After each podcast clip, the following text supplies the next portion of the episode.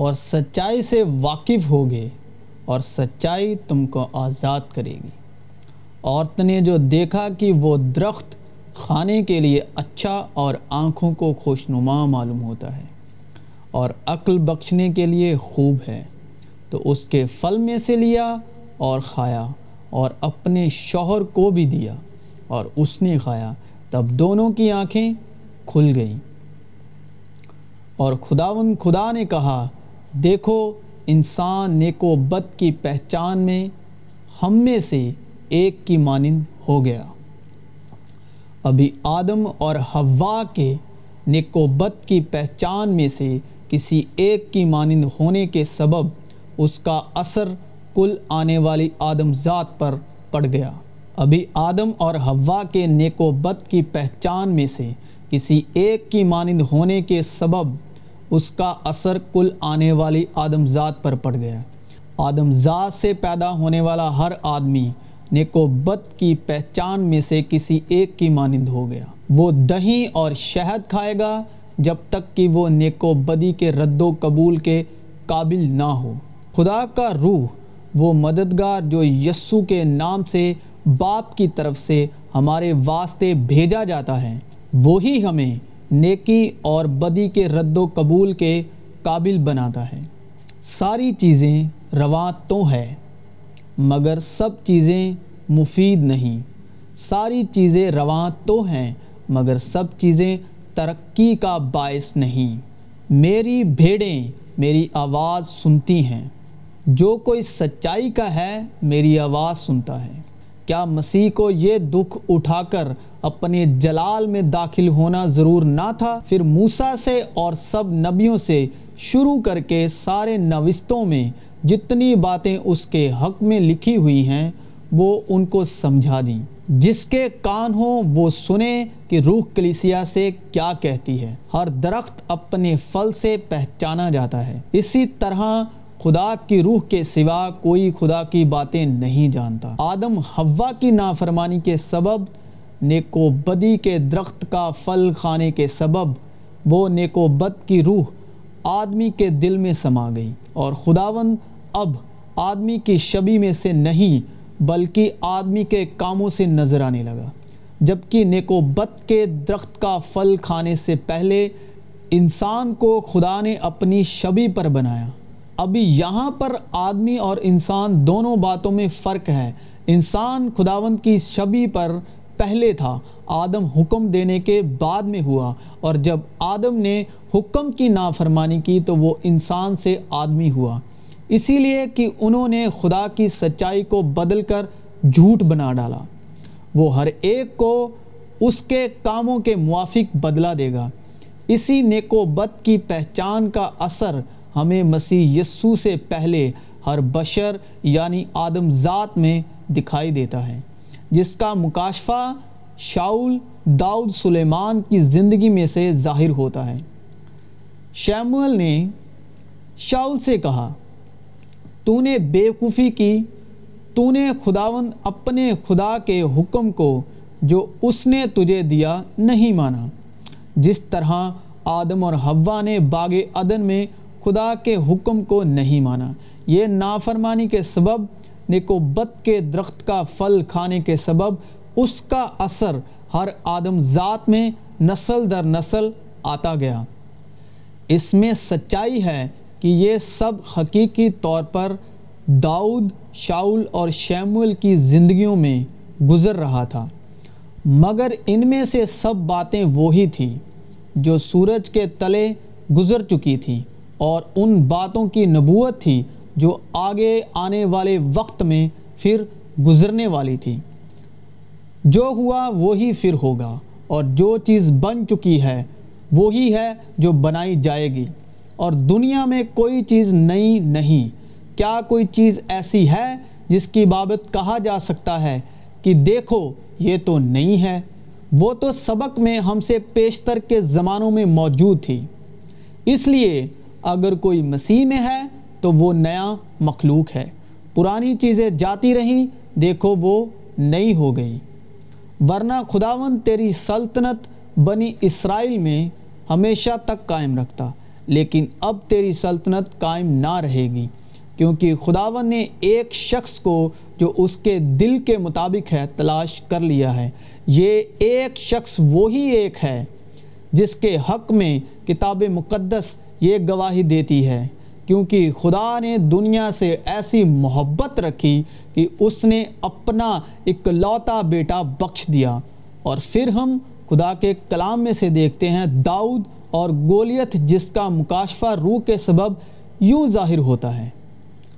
اور اس نے اپنی لاٹھی اپنے ہاتھ میں لی جو روح القدس کی شبی ہے۔ اور اس نالے سے پانچ چکنے چکنے پتھر چن کر ان کو چرواہے کے تھیلے میں جو اس کے پاس تھا یعنی جھولے میں ڈال لیا۔ اپنے واسطے اور اس کا فلاخون اس کے ہاتھ میں تھا۔ پھر وہ اس فلسطی کے نزدیک چلا۔ اور آج ہی کے دن خداون تجھ کو میرے ہاتھ میں کر دے گا۔ اور میں تجھ کو مار کر تیرا سر تجھ پر سے اتار لوں گا۔ اس لیے کہ جنگ تو خداون کی ہے اور وہی تم کو ہمارے ہاتھ میں کر دے گا۔ اور داؤد نے اپنے تھیلے میں اپنا ہاتھ ڈالا اور اس میں سے ایک پتھر لیا اور فلاخون میں رکھ کر اس فلسطی کے ماتھے پر مارا اور وہ پتھر اس کے ماتھے کے اندر گھس گیا اور وہ زمین پر منہ کے بل گر پڑا۔ جس پتھر کو میں ماروں نے رد کیا وہ ایک پتھر یعنی مسیح یسو وہی کونے کے سرے کا پتھر ہو گیا۔ اور یہی نوستہ آنے والے وقت میں مسیح یسو کے حق میں پورا ہوا۔ سو داؤد اس فلاخون اور ایک پتھر سے اس فلسطی پر غالب ہوا اور اس فلسطی کو مارا اور قتل کیا۔ اور داؤد کے ہاتھ میں تلوار نہ تھی اور داؤد دوڑ کر اس فلسطی کے اوپر کھڑا ہو گیا۔ اور اس کی تلوار پکڑ کر میان سے کھینچی اور داؤد اس فلسطی کا سر لے کر اسے یروشلم میں لایا۔ وہی آگے جا کر گلگتھا کا پہاڑ کہلایا، جہاں پر مسیح یسو نے سلیب پر موت کا سر کچلا اور وہ اپنی سلیب آپ اٹھائے ہوئے اس جگہ تک باہر گیا جو کھوپڑی کی جگہ کہلاتی ہے، جس کا ترجمہ عبرانی میں گلگتھا ہے۔ اے موت تیری فتح کہاں رہی؟ اے موت تیرا ڈنک کہاں رہا؟ موت کا ڈنک گناہ ہے اور گناہ کا زور شریعت ہے۔ مگر خدا کا شکر ہے جو ہمارے خداوند یسو مسیح کے وسیلے سے ہم کو فتح بخشتا ہے۔ یہاں پر وہ خدا کا کلام پورا ہوا جو باغ عدن میں خداوند نے اس ابلیس سے کہا جو کل دشتی جانوروں میں سے چلاک تھا۔ چنانچہ لکھا ہے کہ وہ حاکموں کو ان کی ہی چلاکی میں پھنسا دیتا ہے۔ اور میں تیرے اور عورت کے درمیان اور تیری نسل اور عورت کی نسل کے درمیان عداوت ڈالوں گا، وہ تیرے سر کو کچلے گا۔ اور ایسا ہوا کہ دوسرے سال جس وقت بادشاہ جنگ کے لیے نکلتے ہیں، داؤد نے یواب اور اس کے ساتھ اپنے خادموں اور سب اسرائیلیوں کو بھیجا۔ اور انہوں نے بنی آمون کو قتل کیا اور ربا کو جا گھیرا، پر داؤد یروشلم ہی میں رہا۔ اور شام کے وقت داؤد اپنے پلنگ پر سے اٹھ کر بادشاہی محل کی شت پر ٹہلنے لگا۔ اور شت پر سے اس نے ایک عورت کو دیکھا جو نہا رہی تھی۔ اور وہ عورت نہایت خوبصورت تھی۔ اور داؤد نے لوگ بھیج کر اسے بلا لیا۔ وہ اس کے پاس آئی اور اس نے اس سے صحبت کی، کیونکہ وہ اپنی ناپاکی سے پاک ہو چکی تھی۔ پھر وہ اپنے گھر کو چلی گئی اور وہ عورت حاملہ ہو گئی۔ یہاں پر کلام پھر انہی باتوں کو دہرا رہا ہے جو زمین پر اس سے پہلے کی نسلوں پر گزر چکی تھی۔ جب روئے زمین پر آدمی بہت بڑھنے لگے اور ان کے بیٹیاں پیدا ہوئی تو خدا کے بیٹوں نے آدمی کی بیٹیوں کو دیکھا کہ وہ خوبصورت ہیں۔ اور بعد میں جب خدا کے بیٹے آدمی کی بیٹیوں کے پاس گئے، تو ان کے لیے ان سے اولاد ہوئی۔ اور یہی بیز مسیح یسو سے پہلے آدم ذات میں نسل در نسل کام کر رہا تھا۔ کیونکہ تو نے تو چھپ کر یہ کیا پر میں سارے اسرائیل کے روبرو دن دہاڑے یہ کروں گا۔ تب داؤد نے ناتان سے کہا، میں نے خداون کا گناہ کیا۔ ناتان نے داؤد سے کہا کہ خداون نے بھی تیرا گناہ بخشا۔ تو مرے گا نہیں، تو بھی چونکہ تو نے اس کام سے خداون کے دشمنوں کو کفر بکنے کا بڑا موقع دیا ہے، اس لیے وہ لڑکا بھی جو تجھ سے پیدا ہوگا مر جائے گا۔ پھر نتان اپنے گھر چلا گیا اور خداون نے اس لڑکے کو جو اوریا کی بیوی کے داؤ سے پیدا ہوا تھا مارا اور وہ بہت بیمار ہو گیا۔ اس لیے داؤد نے اس لڑکے کی خاطر خدا سے منت کی اور داؤد نے روزہ رکھا اور اندر جا کر ساری رات زمین پر پڑا رہا۔ اور اس کے گھرانے کے بزرگ اٹھ کر اس کے پاس آئے کہ اسے زمین پر سے اٹھائیں، پر وہ نہ اٹھا۔ اور نہ اس نے ان کے ساتھ کھانا کھایا۔ اور ساتویں دن وہ لڑکا مر گیا۔ تب اس کے ملازموں نے اس سے کہا، یہ کیسا کام ہے جو تو نے کیا؟ جب وہ لڑکا جیتا تھا، تو تو نے اس کے لیے روزہ رکھا اور روتا بھی رہا اور جب وہ لڑکا مر گیا تو تو نے اٹھ کر روٹی کھائی۔ اس نے کہا کہ جب تک وہ لڑکا زندہ تھا، میں نے روزہ رکھا اور میں روتا رہا، کیونکہ میں نے سوچا، کیا جانے خداون کو مجھ پر رحم آ جائے کہ وہ لڑکا جیتا رہے۔ پر اب تو وہ مر گیا۔ پس میں کس لیے روزہ رکھوں؟ اس لیے لکھا ہے، پھر خواہش حاملہ ہو کر گناہ کو جنتی ہے اور گناہ جب بڑھ چکا تو موت پیدا کرتا ہے۔ داؤد کے دل میں خواہش حاملہ ہوئی اور اس نے گناہ کو جنم دیا۔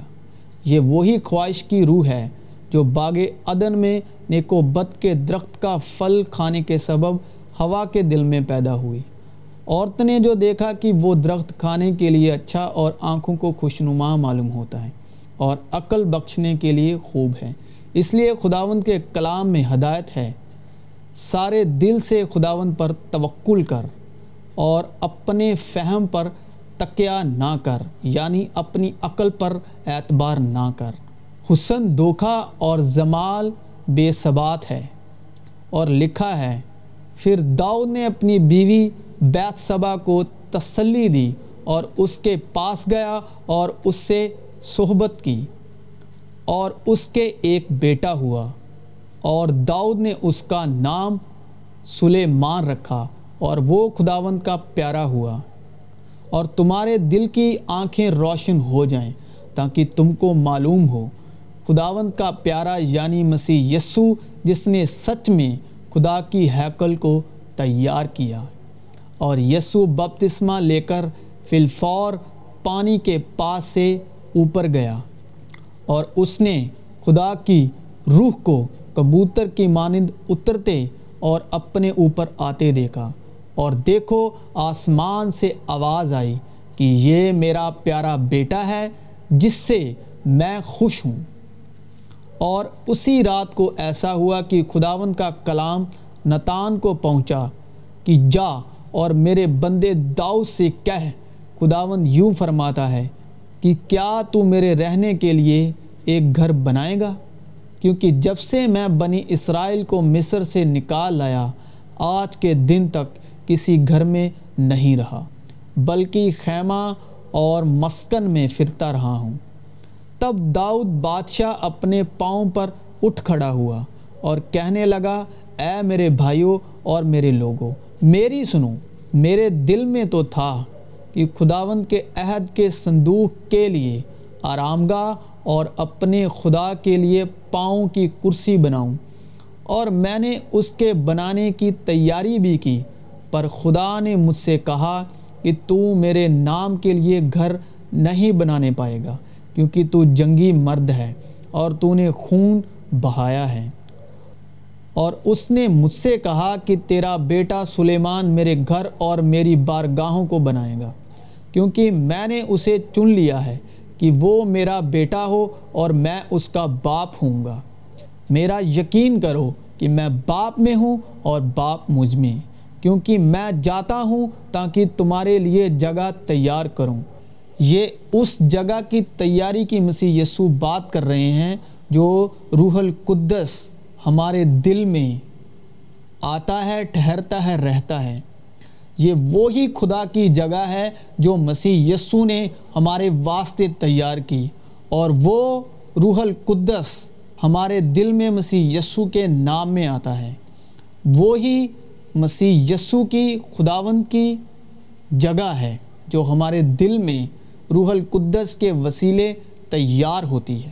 اور جب وہ جگہ روح القدس کے وسیلے تیار ہوتی ہے، تب مسیح یسو سچائی کے روح کے لیے باپ سے ہمارے لیے درخواست کرتے ہیں، جسے دنیا حاصل نہیں کر سکتی۔ لیکن مددگار یعنی روح القدس، جسے باپ میرے نام سے بھیجے گا، وہی تمہیں سب باتیں سکھائے گا اور جو کچھ میں نے تم سے کہا ہے، وہ سب تمہیں یاد دلائے گا۔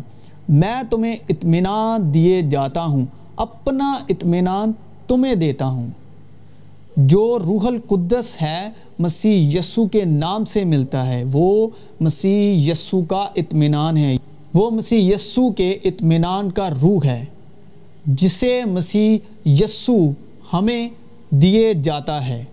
اور میں باپ سے درخواست کروں گا تو وہ تمہیں دوسرا مددگار بخشے گا کہ اب تک تمہارے ساتھ رہے۔ یہ جو پہلا مددگار ہے، وہ یسو کے نام سے آتا ہے۔ اور جو دوسرا مددگار ہے، اس کے لیے مسیح یسو باپ سے ہمارے لیے درخواست کرتے ہیں۔ پہلے روح کے اندر ہی دوسرا مددگار آتا ہے۔ پہلا مددگار مسیح یسو کے نام میں ہمارے دل میں آتا ہے۔ وہ دل جس دل کا خداون نے وعدہ کیا کہ میں تمہیں نیا دل بخشوں گا اور نئی روح تمہارے باطن میں ڈالوں گا۔ اس روح میں مسیح یسو کا وہ اطمینان کا روح آتا ہے اور اطمینان کے روح میں وہ سچائی کا روح آتا ہے، جس سے مسیح یسو ہمارے لیے باپ سے درخواست کرتے ہیں۔ اور میں باپ سے درخواست کروں گا تو وہ تمہیں دوسرا مددگار بخشے گا کہ اب تک تمہارے ساتھ رہے یعنی سچائی کی روح، جسے دنیا حاصل نہیں کر سکتی، کیونکہ نہ اسے دیکھتی اور نہ جانتی ہے۔ تم اسے جانتے ہو، کیونکہ باپ کو مسیح یسو کے سوا کسی نے نہیں دیکھا۔ اسی لیے خداوند مسیح یسو کہتے ہیں کہ اسے کوئی بھی حاصل نہیں کر سکتا، کیونکہ نہ تو کوئی اسے دیکھتا ہے، نہ ہی اسے کوئی جانتا ہے۔ لیکن جب وہ مددگار آئے گا، جس کو میں تمہارے پاس باپ کی طرف سے بھیجوں گا یعنی سچائی کی روح، جو باپ کی طرف سے نکلتی ہے تو وہ میری گواہی دے گی اور تم بھی گواہ ہو۔ مسیح کا سچا گواہ وہی ہے جس کے پاس سچائی کی روح ہے، جس کے لیے مسیح یسو ہمارے واسطے باپ سے درخواست کرتے ہیں۔ لیکن جب وہ یعنی سچائی کی روح آئے گی تو تم کو تمام سچائی کی راہ دکھائے گی۔ اس لیے کہ وہ اپنی طرف سے نہ کہے گی، لیکن جو کچھ سنے گی، وہی کہے گی اور تمہیں آئندہ کی خبریں دے گی۔ وہ میرا جلال ظاہر کرے گی، اس لیے کہ مجھی سے حاصل کر کے تمہیں خبریں دے گی۔ جو کچھ باپ کا ہے، وہ سب میرا ہے۔ اس لیے میں نے کہا کہ وہ مجھی سے حاصل کرتی ہے اور تمہیں خبریں دے گی۔ خدا روح ہیں کون سی روح ہیں سچائی کی روح ہیں اسی طرح روح بھی ہماری کمزوری میں مدد کرتی ہیں۔ اسی طرح روح بھی ہماری کمزوری میں مدد کرتی ہے، کیونکہ جس طور سے ہم کو دعا مانگنی چاہیے وہ نہیں آتی۔ مگر روح خود ایسی آہیں بھر بھر کر ہماری شفاعت کرتی ہے، جن کا بیان نہیں ہو سکتا۔ اور دلوں کا پرکھنے والا جانتا ہے کہ روح کی کیا نیت ہے۔ اور چونکہ تم بیٹے ہو، اس لیے خدا نے اپنے بیٹے کی روح ہمارے دلوں میں بھیجی، جو ابا یعنی اے باپ کہہ کہہ کر پکارتی ہے۔ کیا تم نہیں جانتے کہ تمہارا بدن روح القدس کا مقدس ہے؟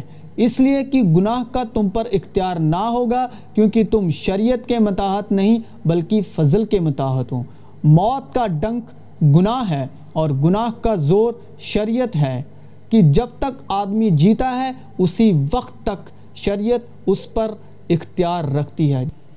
جب تک بدن کے طور پر ہم جسمانی خواہشوں میں زندہ ہیں، ہم میں بدن کی شہبتیں کام کرتی ہیں، تب تک ہم شریعت کے متاحت رہتے ہیں۔ لیکن جب روح کے سبب ہم ان خواہشوں کو پورا نہیں کرتے، روح کے سبب بدن کا انکار کر دیتے ہیں، بدن کی شہبتوں کا انکار کر دیتے ہیں اور روح کے موافق چلنا شروع کر دیتے ہیں، تب ہم فضل کے متاحت ٹھہرتے ہیں۔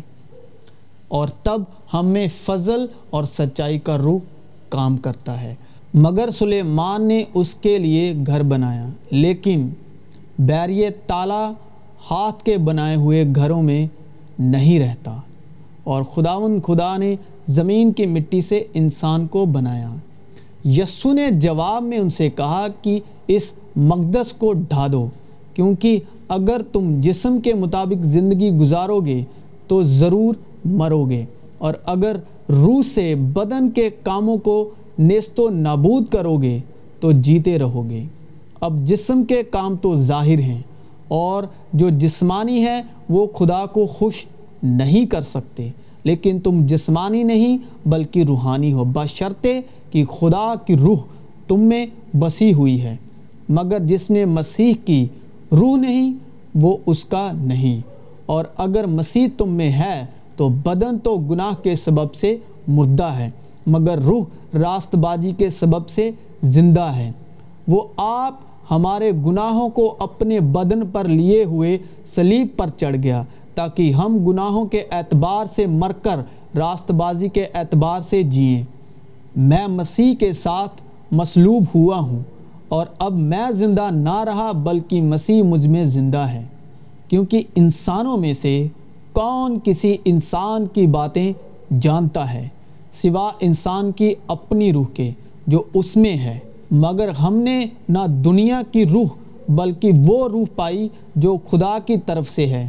تاکہ ان باتوں کو جانیں جو خدا نے ہمیں عنایت کی ہیں اور ہم ان باتوں کو ان الفاظ میں نہیں بیان کرتے جو انسانی حکمت نے ہم کو سکھائے ہوں، بلکہ ان الفاظوں میں جو روح نے سکھائے ہیں۔ اور روحانی باتوں کا روحانی باتوں سے مقابلہ کرتے ہیں۔ مگر نفسانی آدمی خدا کی روح کی باتیں قبول نہیں کرتا، کیونکہ وہ اس کے نزدیک بیوقوفی کی باتیں ہیں اور نہ وہ انہیں سمجھ سکتا ہے کیونکہ وہ روحانی طور پر پرکھی جاتی ہیں، لیکن روحانی شخص سب باتوں کو پرکھ لیتا ہے، مگر خود کسی سے پرکھا نہیں جاتا۔ خداوند کی عقل کو کس نے جانا کہ اس کو تعلیم دے سکے؟ مگر ہم میں مسیح کی عقل ہے۔ ہم خدا سے ہیں۔ جو خدا کو جانتا ہے، وہ ہماری سنتا ہے۔ جو خدا سے نہیں، وہ ہماری نہیں سنتا۔ اس سے ہم حق کی روح اور گمراہ کی روح کو پہچان لیتے ہیں۔